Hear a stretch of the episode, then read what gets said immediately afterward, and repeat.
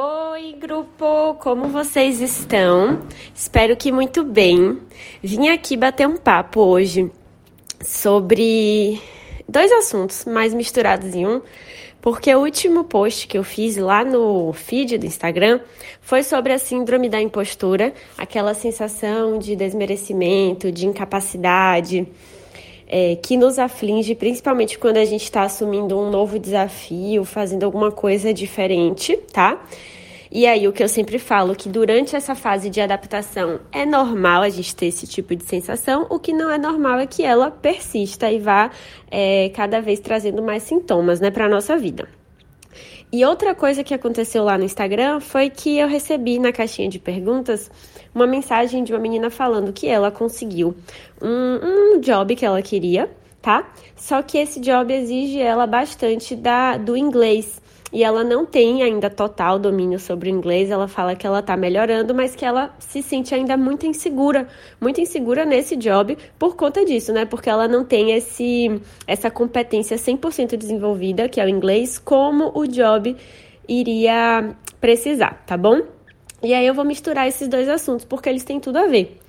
Quando a gente fala assim, poxa, então eu tô aqui é, fazendo isso, eu estou aqui dando meu melhor, mas eu ainda estou insegura, é como se você, por alguma razão, achasse que o normal, o padrão da vida, é se sentir segura de tudo que você faz, tá?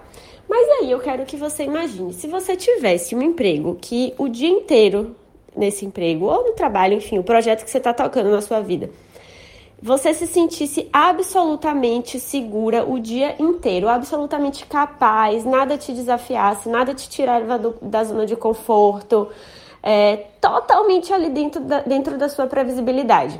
Em pouco tempo você ia ficar com ranço desse trabalho, você ia enjoar, ia ficar entediada, ociosa. A gente pode fazer uma comparação legal com os esportes, né? os esportes são muito correlacionáveis aos nossos desafios profissionais. Digamos que você tá, que você gosta de algum esporte, você gosta de surfar. E aí você tá num mar que todas as ondas são muito dentro do seu controle, sabe? Todas as ondas são extremamente previsíveis, você já sabe exatamente onde você tem que botar o pé, como você tem que levantar, como você tem que remar, como você tem que pegar a onda. O mar é praticamente uma, uma piscina de ondas que só coloca ali a onda para você que encaixa no seu pé. Você ia gostar no começo, você ia falar, pô, que legal essa onda, exatamente como eu sei pegar. Aí a segunda você ia falar, hum, legal essa onda, exatamente como eu sei pegar. Na terceira você ia falar, gente, preguiça. É só isso? Sério? Não vai me desafiar um pouquinho? Será que não vai ter uma onda que eu vou tomar uma queda, levar um caldo? não tô mais com paciência de ficar aqui nesse mar totalmente previsível dentro do meu controle, tá?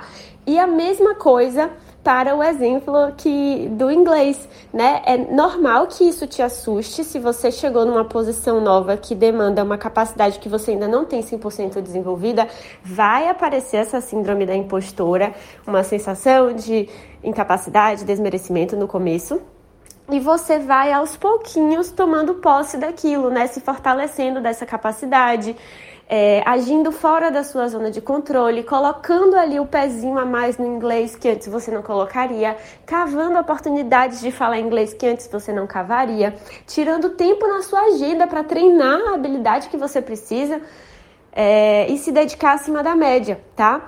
É, então, o que, que eu estou querendo dizer?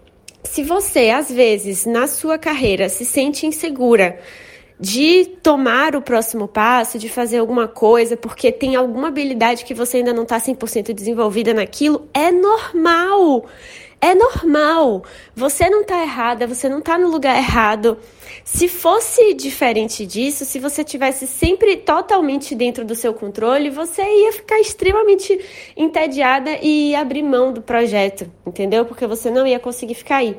Esse assunto eu estava aqui falando e lembrando do flow, né? Não sei se você conhece esse termo, flow, que pode ser também traduzido para fluxo ou então para zona, tá? Existem duas traduções possíveis para esse conceito. E se você tiver um tempinho e quiser aprender mais sobre isso, eu tenho um aulão lá no YouTube que tá salvo, tá? Então, se você colocar Cecília Barreto Flow, você vai ver um aulão e não é por nada não, tá muito maravilhoso sobre isso, sobre como usar esses desafios, né? Essas habilidades que a gente ainda não tá tão capaz, a gente ainda não se sente tão segura para o nosso bem, para o nosso desempenho, para a nossa performance e até para a nossa felicidade tá bom? Então esse é o insight de hoje. Eu espero que eu tenha te ajudado. Se você quiser me dar um feedback porque você ouviu o áudio até aqui, me manda lá no Instagram e eu vou ficar muito feliz, tá bom? Um beijo.